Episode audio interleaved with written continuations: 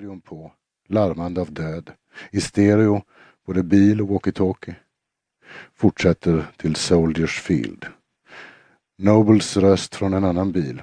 Ellis vänder huvudet mot mig, en blick som menar att vi borde öka farten. Hon är död, säger jag. Men vet nog vad han tänker.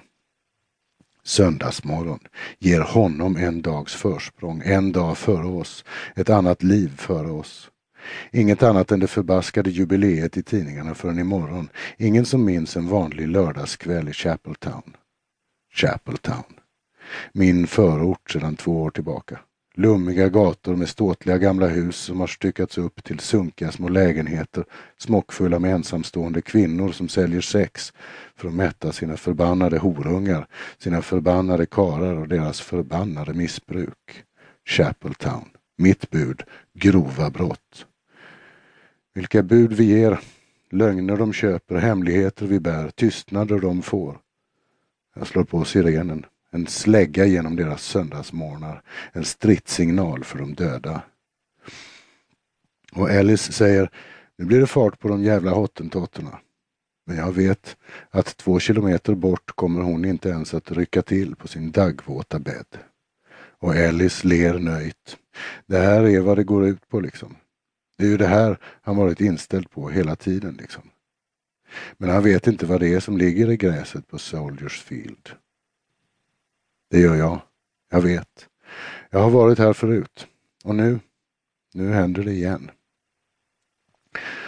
Av Fanny Maurice. Jag går mot henne. Över gräset, över Soldiers Field. Jag säger, han kommer. Kriminalpolisöverintendent Peter Noble, Georges grabb, som lämnat sitt nya präktiga skrivbord på Millgarth mellan mig och henne. Jag vet vad han döljer. Det ligger en regnkappa över henne. Skor eller kängor har placerats på hennes lår. Ett par trosor sitter kvar på ena benet, en uppdragen bh, magen och bröstet urgröpta med en skruvmejsel, skallen inslagen med en hammare. Nobel tittar på klockan och säger, ja, skitsamma, den här tar jag.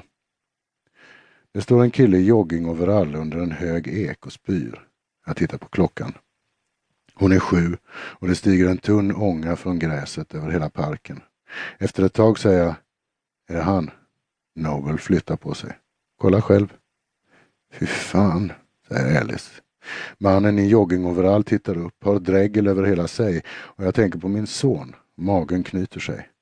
Uppe på vägen kommer fler bilar. Samlas folk.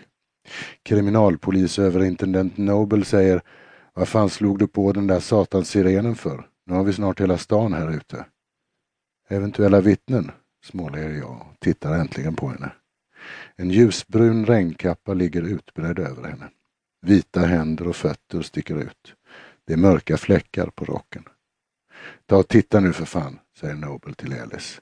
Sätt igång, tillägger jag.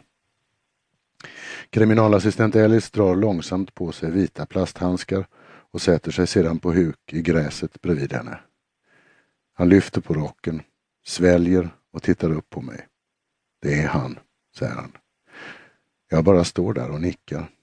Riktar blicken mot några krokusar eller vad fan det är. Ellis lägger ner rocken. Nobel säger, han där hittade henne. Jag tittar bort på mannen i joggingoverallen, på mannen med spya på bröstet, tacksam. Fått någon redogörelse? Om det inte är för mycket besvär, suckar Noble. Ellis reser sig. Vilket jävla sätt att lämna in, säger han. Kriminalpolisöverintendent Noble tänder en tagg och blåser ut. Dumma subba, väser han. Jag heter Fraser, kriminalinspektör och det här är kriminalassistent Ellis. Vi vill gärna höra er redogörelse nu så kan ni gå hem sen. Redogörelse? Han bleknar igen. Ni tror väl inte att jag har något? Nej då. Bara berätta varför ni var här och kunde slå larm. Jaha, ja. Vi går och sätter oss i bilen. Vi vandrar bort till vägen och sätter oss i baksätet. Alice sätter sig där fram och knäpper av radion. Det har blivit varmare än jag räknade med. Jag tar fram anteckningsblock och penna. Han luktar apa. Bilen var ingen bra idé. Vi börjar med namn och adress. Derek Pool med E på slutet. Eh, nummer 4, Strickland Avenue, Shadwell. Ellis vänder sig om. Tvärgata till Weatherby Road.